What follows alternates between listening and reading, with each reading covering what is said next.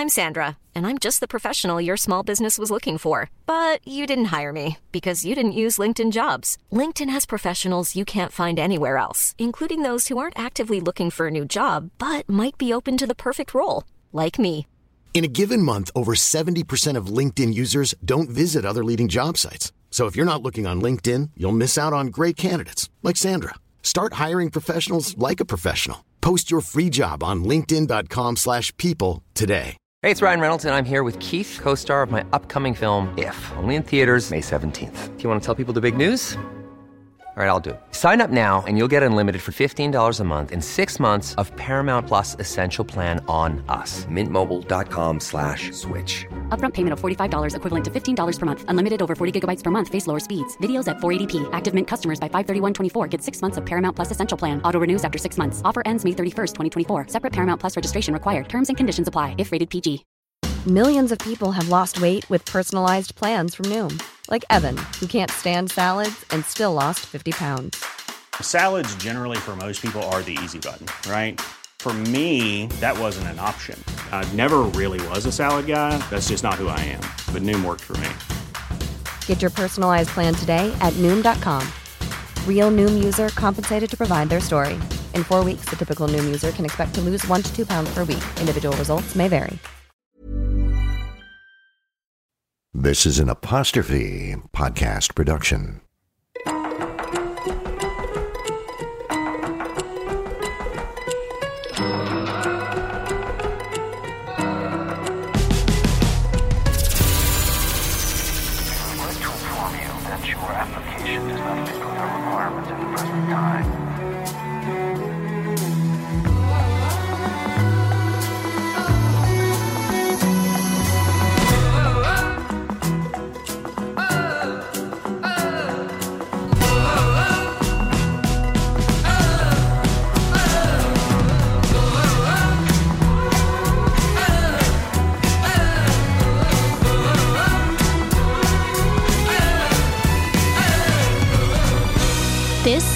Regret to Inform You, the Rejection Podcast. At 24, Milton Hershey had invested the first six years of his adult life into a business that failed. Biographer Michael D'Antonio.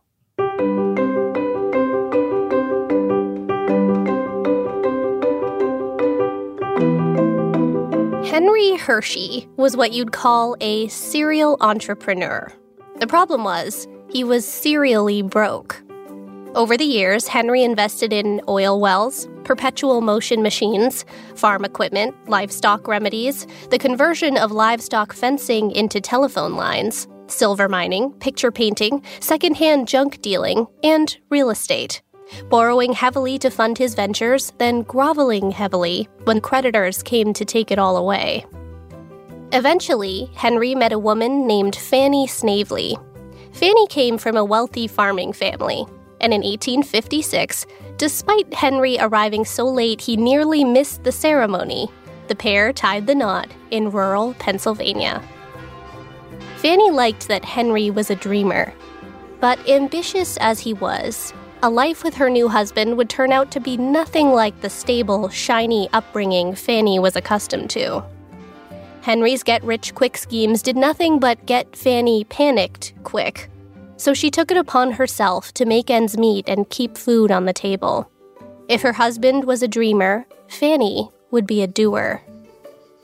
After a long day of churning butter, raising chickens to sell their eggs, and weaving corn brooms, Fanny would strip cows, meaning she'd sneak over to neighboring farms after dark and squeeze the last few drops from the dairy cow's already emptied udders.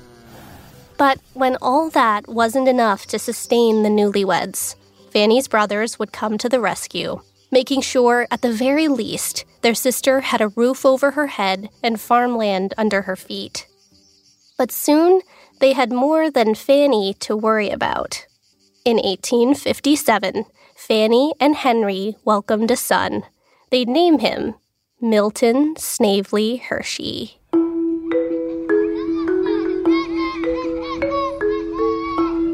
In the fall of 1862, five year old Milton Hershey was enrolled at a local school in Lancaster.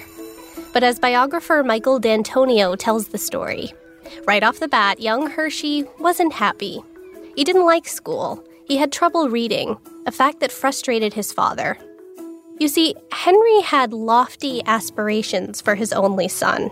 He wanted him to become a writer, a dream Henry once had harbored himself many moons ago, but, true to form, never saw to fruition. To Henry, an education was the golden ticket. To Fanny, everything one needed to know could be learned through, quote, hard work on good land. If her son became, say, a respectable farmer like her father, she'd believe him to be a success. Over the following years, the family moved around quite a bit, usually following Henry as he chased the latest mining or oil craze, forcing Hershey to switch schools six times. And what was already a dwindling interest in school for the boy soon became an outright refusal to attend. By fourth grade, Hershey announced he was done. He could spell, he could add and subtract, for the most part. The 12 year old was ready to join the workforce. But his father wasn't ready to abandon his life's goal of having a son whose life's goal it was to become a writer. So he got young Hershey an apprenticeship at a publishing company. But it didn't go exactly as Henry imagined. Hershey didn't like the job his father arranged for him. And, not wanting to be an author, writer, or publisher of any kind, he decided to take matters into his own hands. One afternoon, Hershey, accidentally on purpose, dropped his hat into the printing press. And let's just say that took care of that. His father was furious. But Hershey got another job, this time of his mom's choosing, at a confectionery called Royer's Ice Cream Parlor and Garden. There was an assortment of pastries, a variety of ice cream flavors, and there was a candy counter.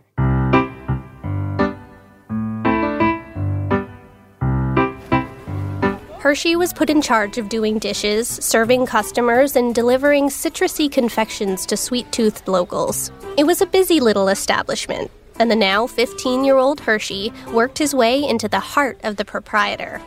Even as a teen, Hershey was reliable and competent. So Mr. Royer started giving him more important tasks. Soon, Hershey was learning how to make the ice cream and make the candy.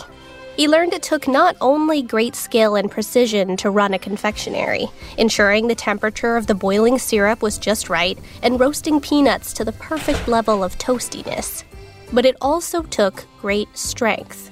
Churning vats of cream to the ideal consistency was not for the faint of bicep. But the biggest thing teenaged Hershey learned was that he was happy, a fact that incensed his father. To Henry Hershey, candy making was a quote, woman's job. But it didn't matter. This was a sweet gig, one Hershey was not prepared to sabotage.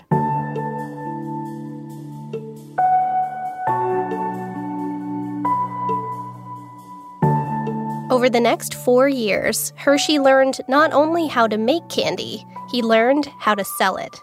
Mr. Royer taught his apprentice the business of the business about purchasing, pricing, inventory, hiring, retaining, and attracting customers. It was an invaluable education for Hershey. But eventually, Hershey turned 18 years old and found himself looking at a fifth year at the parlor. The truth was, he'd learned everything he could from Mr. Royer, so his mother, Fanny, and her sister, known to Hershey as Aunt Mattie, sat him down. Out of all the delicious treats at Royer's shop, Fanny noticed candy was by far the most profitable. It came in the most variations, plus, candy maintained the longest shelf life.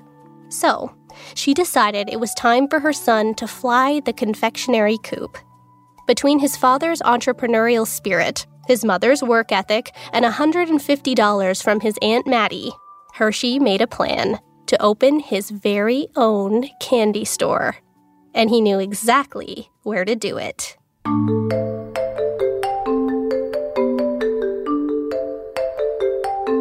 In the spring of 1876, the Centennial Fair was set to be held in Philadelphia, officially called the International Exhibition of Arts, Manufacturers, and Products of the Soil and Mine. The fair touted the wares of entrepreneurs, artists, and inventors from across the globe in celebration of America's 100th birthday. It would be the grandest fair of them all. Over 200 halls and buildings were constructed for the event, with walls spanning not feet, but miles. There was a horticultural hall, an agricultural hall, a machinery hall, and let's not forget a single women's pavilion. On May 10, 1876, President Ulysses S. Grant unveiled the fair to the public, announcing it would remain a six month fixture in Philadelphia's Fairmount Park. Throughout those six months, 10 million tourists from nearly 40 countries were expected to flood the streets of Philly while it's open. It was a big deal, and Hershey knew it. So, on June 1st of that year, Hershey traveled to the birthplace of America and opened the Spring Garden Confectionery Works on Spring Garden Street, nice and close to the fairgrounds.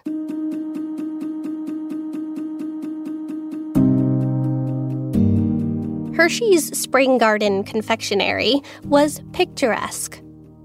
In the front were tables and chairs.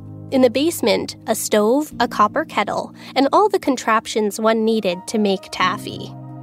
But ever the budding businessman, Hershey knew the way into his prospective customers' hearts was through their noses. So he installed a pipe that led directly from the kitchen up to street level. That way, tired, hungry fairgoers would find themselves involuntarily drawn to Hershey's candy store for a pick me up. Between the 2 million tourists per month visiting the fair, the 4th of July crowds, and Pennsylvania Day festivities, Hershey couldn't keep sugar on the shelves. Business was so steady, he had to recruit his mother and Aunt Mattie to help him keep up with demand. Eventually, summer's leaves fell to the ground, and soon came November, marking the end of the Centennial Fair. The over 200 buildings were dismantled, the signage came down, the fanfare fizzled, and the tourists went home. Local businesses braced for a barren winter. But then something unexpected happened. As the first snow fell, Hershey's sales didn't. In fact, business kept on growing, so Hershey decided to expand. He moved his store into a bigger location up the street. He started selling his candies wholesale, for which he needed a warehouse to store inventory. He hired employees. He started experimenting with new candies, fresh flavors, and one in particular sold like hotcakes caramel. Sticky, soft, chewy caramel. It said his customers found it irresistible. By all accounts, Hershey's business was thriving, except when it came to the accounts. Upon closer inspection, Milton Hershey hadn't been managing the money very well. Sure, he was moving product, but costs were high, and ends weren't exactly meeting. It's speculated this oversight could have had something to do with the fact Hershey's education was limited to the fourth grade. So, Hershey hired himself an accountant. But all he learned from his accountant was that he had even less money than he thought. And that wasn't the only problem. More and more sweet shops started popping up in the area, chipping away at his clientele. So, in a panic, Hershey tugged on the only resource he had left his mother's family. He sent a letter to his uncle Abraham requesting funds to tide him over, writing, Dear Uncle, I'm so sorry to bother you, but it takes so much money to run the shop. So you will greatly oblige me by sending funds as soon as possible on Monday. Well, Monday came, and so too did a check for $600. But within a few months, that $600 was well and gone so Hershey wrote for more, this time to Uncle Ben, explaining that the money was needed to increase product volume. Meanwhile, his Aunt Mattie, who was still in Philadelphia helping her nephew wrap caramels, also made a sizable investment in the Spring Garden confectionery. Hershey downsized where possible, and that included finding a new space that charged less rent. He stopped selling perishable sweets like cakes altogether, and amazingly, managed to right the ship. Then his father rolled into town.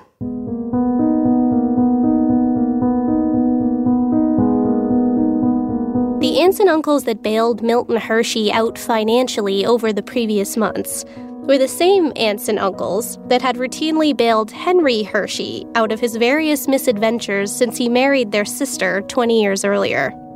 So, suffice it to say, when Henry pulled his horse and buggy up to the newly stabilized Spring Garden sweet shop that day, shoulders tensed.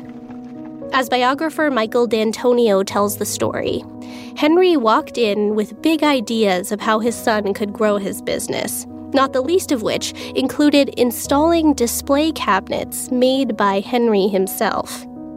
But those were merely to hold the pièce de résistance cough drops, Henry's own brand of cough drops. Hershey's Aunt Mattie pleaded with him not to do business with his father. But alas, HH cough drops were displayed proudly on their HH cabinets in the window of Hershey's shop. Time passed, and when Henry Hershey's cough drops and cabinets didn't sell, he asked his son to buy out the remainder of the product. Against his better judgment, Milton Hershey obliged, and soon Henry and his money were long gone, in search of silver mines.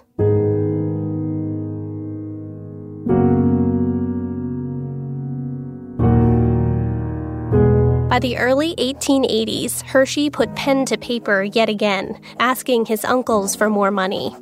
Thanks to his father, he was looking at losing credit, losing suppliers, losing his store. But Hershey didn't hear back, so he wrote again. The stress of it all caused the 24 year old to fall ill. He couldn't get out of bed for an entire month. Meanwhile, his Aunt Mattie filled in for him at the shop as best she could. There wasn't enough money coming in, at the store or from his family. Then, in early 1882, Hershey got the news. His uncles formally rejected Hershey's pleas for financial help. They lost faith in their nephew. That spring, big horse pulled wagons arrived to take away what was left of Hershey's picturesque store the tables, the chairs, the copper kettle the once bright eyed young entrepreneur was forced to file for bankruptcy. Hershey's biography reads At 24, Milton Hershey had invested the first six years of his adult life in a business that failed.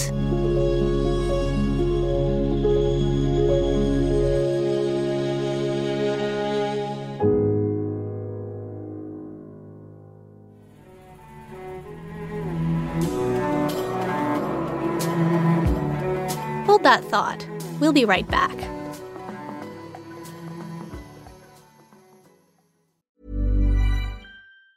If you thought the only way to get a more defined jawline with natural looking results was through surgery, think again. Juvederm Volux XC is a non surgical injectable gel filler that improves moderate to severe loss of jawline definition and can help you achieve natural looking results with little downtime. Even better, this improved definition lasts up to one year with optimal treatment. No maintenance required. Improve jawline definition for a smooth, sculpted look with Juvederm Volux XC. For important safety information and to find a licensed specialist, visit juvederm.com. That's J U V E D E R M.com. Not for people with severe allergic reactions, allergies to lidocaine, or the proteins used in Juvederm. Common side effects include injection site redness, swelling, pain, tenderness, firmness, lumps, bumps, bruising, discoloration, or itching. There's a risk of unintentional injection into a blood vessel, which can cause vision abnormalities, blindness, stroke, temporary scabs, or scarring. Talk to a licensed specialist to find out if it's right for you. Hiring for your small business? If you're not looking for professionals on LinkedIn, you're looking in the wrong place. That's like looking for your car keys in a fish tank. LinkedIn helps you hire professionals you can't find anywhere else, even those who aren't actively searching for a new job but might be open to the perfect role. In a given month, over 70% of LinkedIn users don't even visit other leading job sites. So start looking in the right place. With LinkedIn, you can hire professionals like a professional. Post your free job on linkedin.com slash people today. Planning for your next trip? Elevate your travel style with Quince. Quince has all the jet-setting essentials you'll want for your next getaway, like European linen, premium luggage options, buttery soft Italian leather bags, and so much more. And is all priced at 50 to 80% less than similar brands. Plus, Quince only works with factories that use safe and ethical manufacturing practices. Pack your bags with high-quality essentials you'll be wearing for vacations to come with Quince. Go to quince.com/pack for free shipping and 365-day returns. Millions of people have lost weight with personalized plans from Noom, like Evan, who can't stand salads and still lost 50 pounds.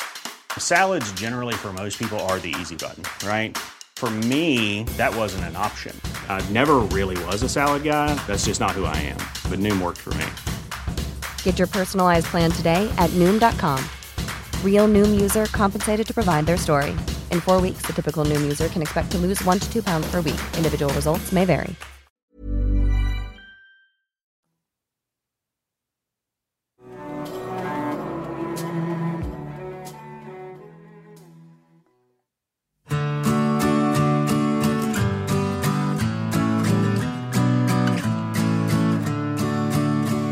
Over the following years, Hershey would follow his father to the silver mines in Colorado. And when that didn't pan out, he took a job at a local confectioner in Denver. Though Hershey was a seasoned candy maker by this point, he learned something new at this particular shop. That if you used fresh milk, sugar, and vanilla, it gave the caramel a sweeter, smoother consistency. Plus, it lasted longer on the shelf. Denver style, you might call it. Suddenly, Hershey was re energized. Maybe he wasn't ready to give up on his dream of running a successful shop. He loved candy making. Denver, not so much. If he were to try again, he decided to fish where the fish are. So, in the fall of 1882, Hershey hopped a train headed northeast to New York City. Though running his own business was Hershey's dream, he was a little shaky. So he decided to first take a job at a modest candy shop. There, he learned a little about the New York market and local suppliers. New York had over 250,000 more potential customers than Philadelphia. Then one day, he stumbled upon a for lease sign. It was in a bustling neighborhood that would one day be called Midtown. So, Hershey called his Aunt Mattie, who had always believed in him. Remember, she was the one who essentially moved from Lancaster to Philadelphia to help her nephew wrap candies until midnight every night. She was the one helping him write letters to her brothers, and she was the first investor back on Spring Garden Street. She was Hershey's best bet at financing. Aunt Mattie hopped on board. She'd seen firsthand how hard her nephew worked. She'd witnessed his determination. So together, they secured a lease on a teensy basement kitchen on 6th Avenue. By the following spring, Hershey's Candy Shop was up and running, open seven days a week, with an accountant to keep an eye on the numbers this time. In the daytime, a steady flow of locals filled the shop. In the evenings, Hershey sold his sweets to tourists heading back to their hotels after a long day of touring. His mother and Aunt Mattie arrived and were already by his side, baking, testing, and wrapping candies until Hershey earned enough money to hire an employee or two. He rented an apartment nearby that was slowly but surely turning into a home. All was going extremely well. So, naturally, up pulled Henry Hershey. Sensing his son was doing well for himself, Henry Hershey arrived in style with a buggy full of expectations he would once again sell his HH cough drops at MH's store. And not only that, he came prepared to sell his son on the idea of purchasing elaborate equipment to make said cough drops in house $10,000 worth of equipment. $10,000 is a significant figure for any fledgling business. But lest we forget, we're talking about 1883 here. That money equates to roughly 300,000 in today's dollars. And against Hershey's better judgment, his mother's better judgment, his Aunt Mattie's better judgment, and despite Cabinet Gate 1882, Hershey took a loan out from the bank. He bought the equipment, he leased a bigger space to house the costly equipment, and he started manufacturing HH cough drops. What Hershey didn't do was his research. As fate would have it, New Yorkers already had a favorite cough drop brand to which they were unflinchingly loyal. Hershey wasn't able to pay back his loan. Then, his former landlord sued him for breaking his lease on the basement store on 6th. For a second time, Hershey was forced to close up shop and file for bankruptcy.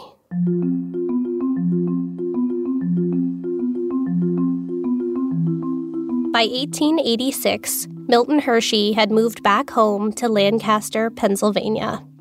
He was 28 years old, but it's written he looked much, much older, the heartbreak of his failures written across his face. The tricky part was, until he let his father sour the business, his New York store was doing well.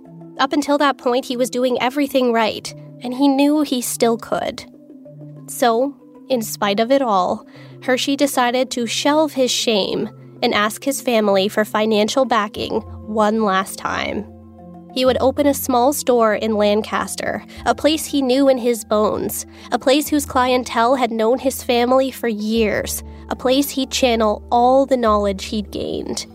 He walked five miles to his mother's family's imposing farmstead outside the city.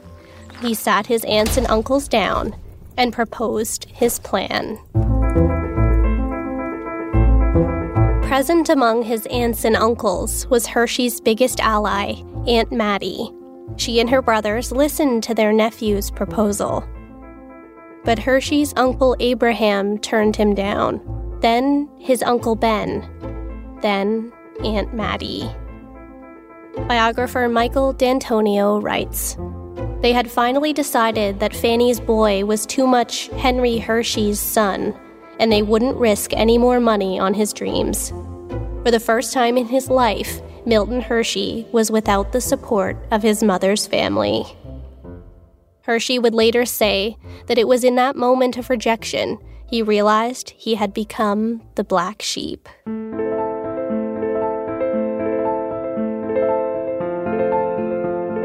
With the pennies Hershey had left, he rented a small room inside a warehouse in Lancaster and a determined, albeit bruised, Hershey decided he wasn't ready to give up. So Hershey started making his smooth caramels and selling them from a little basket on the street. It was a far cry from the midtown Manhattan business he'd once built, but eventually he made enough money to upgrade his basket to a pushcart.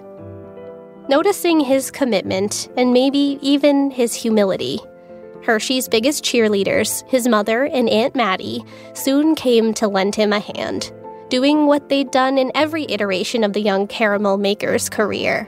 They cooked, cooled, and wrapped his candies. But soon Hershey outgrew his pushcart, and he realized if he wanted to upgrade past the street corner, he'd need a copper kettle to make his caramels in bulk.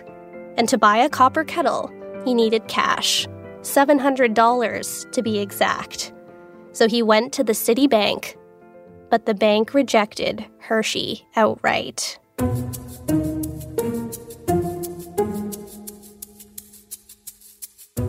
If Hershey was loyal to candy making, Aunt Mattie was loyal to Hershey.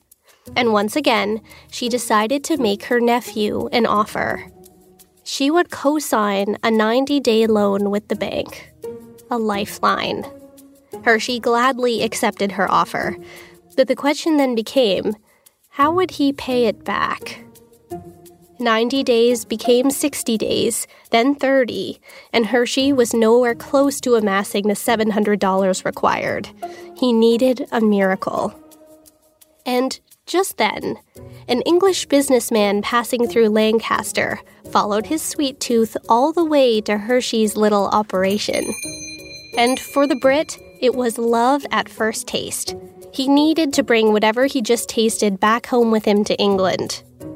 By this point, Hershey had perfected his Denver style caramel recipe. New customers were used to sticky, taffy like cubes, but Hershey's were smooth. The extra milk made them sweet and buttery. And luckily, they had the shelf life to cross the pond. So, the band promptly placed a sizable order of Hershey's caramels. It would be enough to pay back Hershey's loan. A miracle. Except now Hershey needed even more money to fill the order.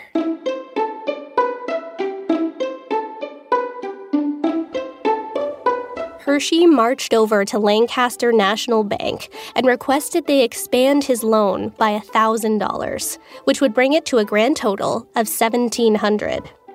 As Michael D'Antonio tells the story, it quickly became apparent to Hershey that he wasn't dealing with the top brass at the bank that day. The old school sticklers for the rules must have been out to lunch. Instead, he got a young bank teller, one with a more elastic approach to loan criteria. When said young bank teller figured Hershey wasn't an ideal candidate for a loan, Hershey asked if he'd humor him and walk down the street to take a look at his operation. Hershey warned him it wasn't much, but his business depended on this money. And soon the pair was off to see where the magic happened. It's recorded the bank teller said that magic was a small shed full of dust, dirt, and racket, and there were only two employees the proprietor's mother and his aunt. The teller didn't know what to say, so before he left, he told Hershey to meet him at the bank the next day.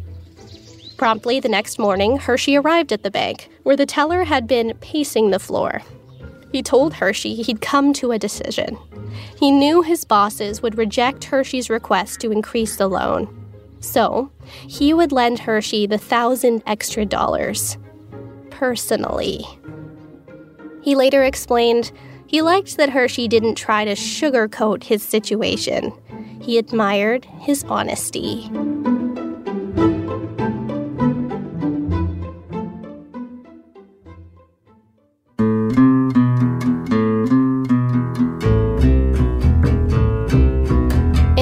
To get the order to England, it needed to be prepared quick enough that it would arrive on time, despite the seven day journey across the Atlantic. And after arriving, they had to still factor in extra time for the customer's check to then make its way back across the pond to Lancaster, all before Hershey's loan came due. So Hershey, Fanny, and Aunt Mattie worked tirelessly to get the wholesale order filled, a near impossible task without the elaborate equipment of his prior stores. So Hershey hired extra help, putting himself even further into debt. The team worked day and night, cooking, cooling, and testing batches to perfection. Then, when Hershey was satisfied with the quality, wrapping, boxing, and sending them off to a mammoth steamship. Then, all they could do was wait.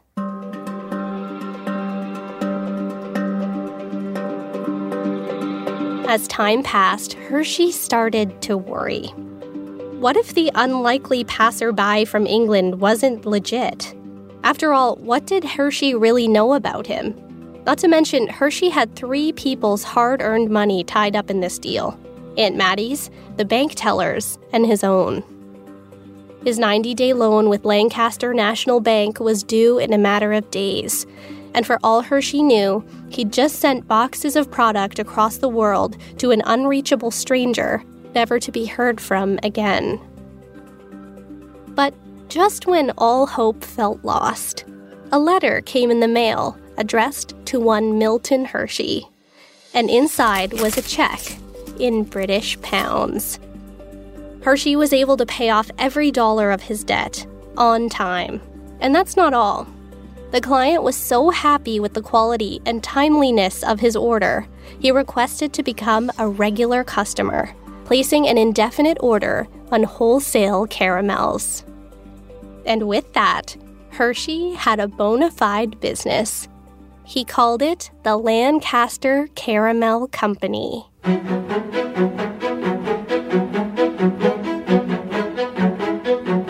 As Michael D'Antonio writes, Hershey realized despite all his attempts to get out of Lancaster and open a store in a bustling metropolis, Lancaster turned out to be the best place for his company.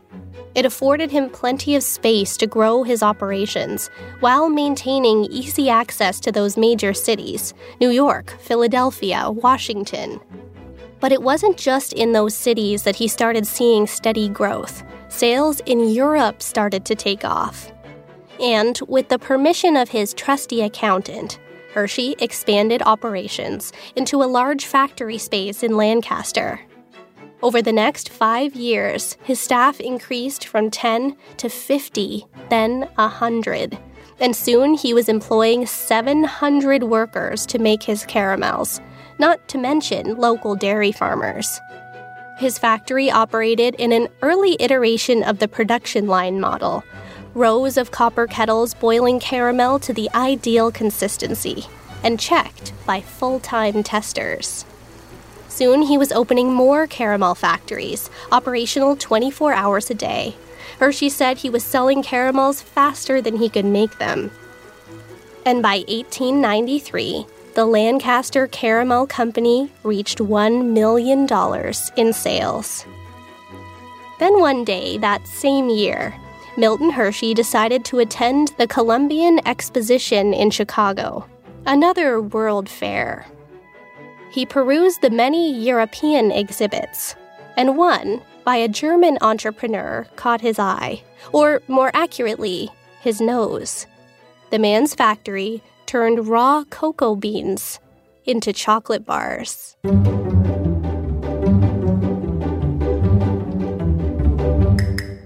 What Hershey didn't know was that in Europe, chocolate was huge. And that's when he had an epiphany. Caramels were too rich to eat every day. They were more of a treat. But chocolate, chocolate could be enjoyed anytime. In the late 19th century, chocolate was considered a luxury by North American standards, but Hershey saw no good reason it couldn't be accessible to the masses. In 1894, Milton Hershey founded a subsidiary of the Lancaster Caramel Company called the Hershey Chocolate Company.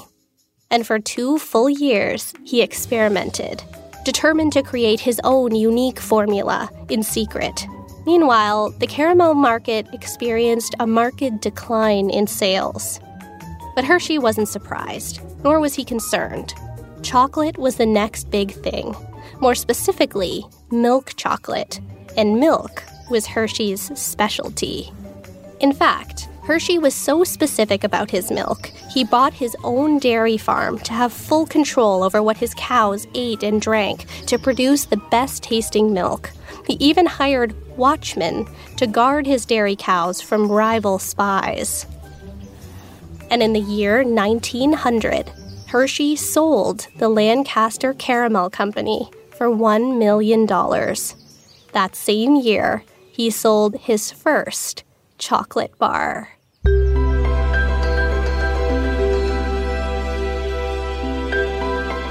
By 1902, Hershey's milk chocolate sales were growing rapidly, jumping 20% in just one year and crossing the $500,000 mark.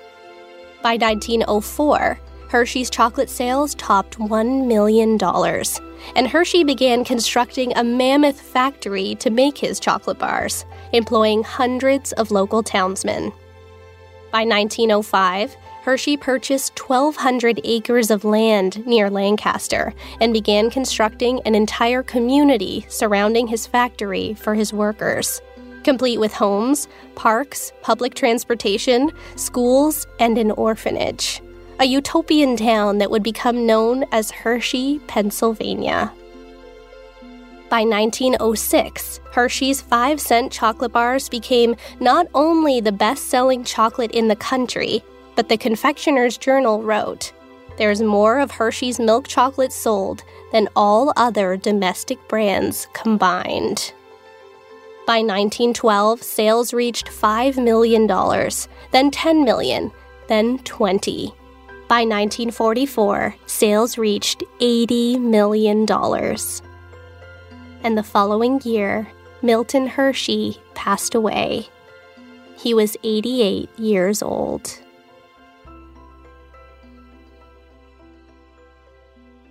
Today, Hershey's chocolates are sold in 70 countries. The Hershey Company is the largest manufacturer of chocolate in North America, employing nearly 20,000 people, producing 70 million Hershey Kisses per day, with over 90 brands under its giant chocolate umbrella. You can find Hershey's headquarters located at 19 East Chocolate Avenue, Hershey, Pennsylvania mere miles from the farmland where Fanny Snavely Hershey once stripped her neighbor's dairy cows to feed her family. Knowing firsthand how it felt to grow up underprivileged, Hershey set up a school in his town before he passed, offering free tuition to all students. But Hershey also set up a trust in its name, ensuring the Hershey Company fund the school in perpetuity the Milton Hershey School remains an 80% shareholder in the Hershey empire to this day. And as of this writing, the brand started by a man who filed for bankruptcy twice, lost the faith of his family, was turned down by bankers, and told by his father that candy making was beneath him, is worth exactly 50.7 billion US dollars. Pretty sweet.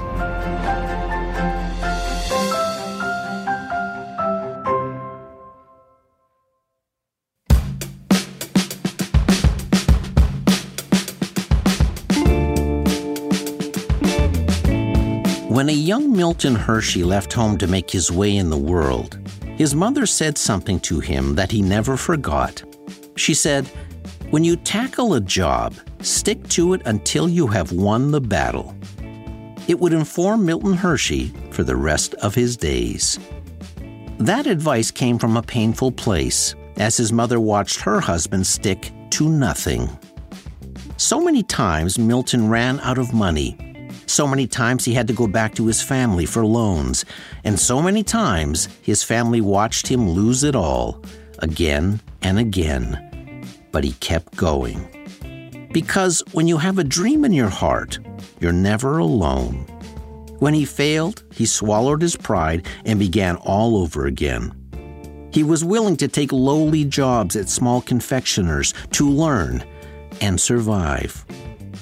Even when his family finally lost faith in him, the ultimate disgrace, Milton Hershey pushed through his shame and sold caramels out of a basket in Lancaster. That was a long, long way from owning a store in Manhattan. But you have to lose before you can win. Milton got smarter with each failure. His stomach absorbed the rejections. His heart wouldn't let him quit. In the year 1900, he sold his first chocolate bar. By 1906, Hershey was the nation's best selling chocolate. And nearly 80 years since Milton Hershey passed away, Hershey still has the largest market share of any chocolate company in the country.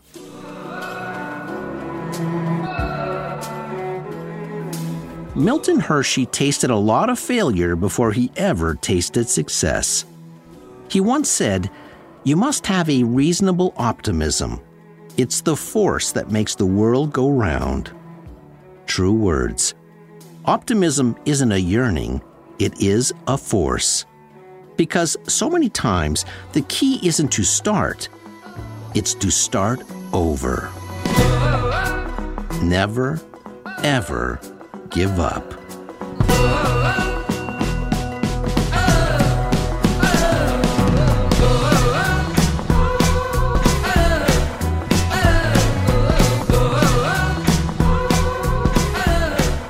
Brands made by the Hershey Company today Reese's, Rolo, Kit Kat, Milk Duds, Whoppers, Almond Joy, Twizzlers, Icebreakers, Skor, Jolly Ranchers, Hershey Kisses, and Hershey's Milk Chocolate Bars.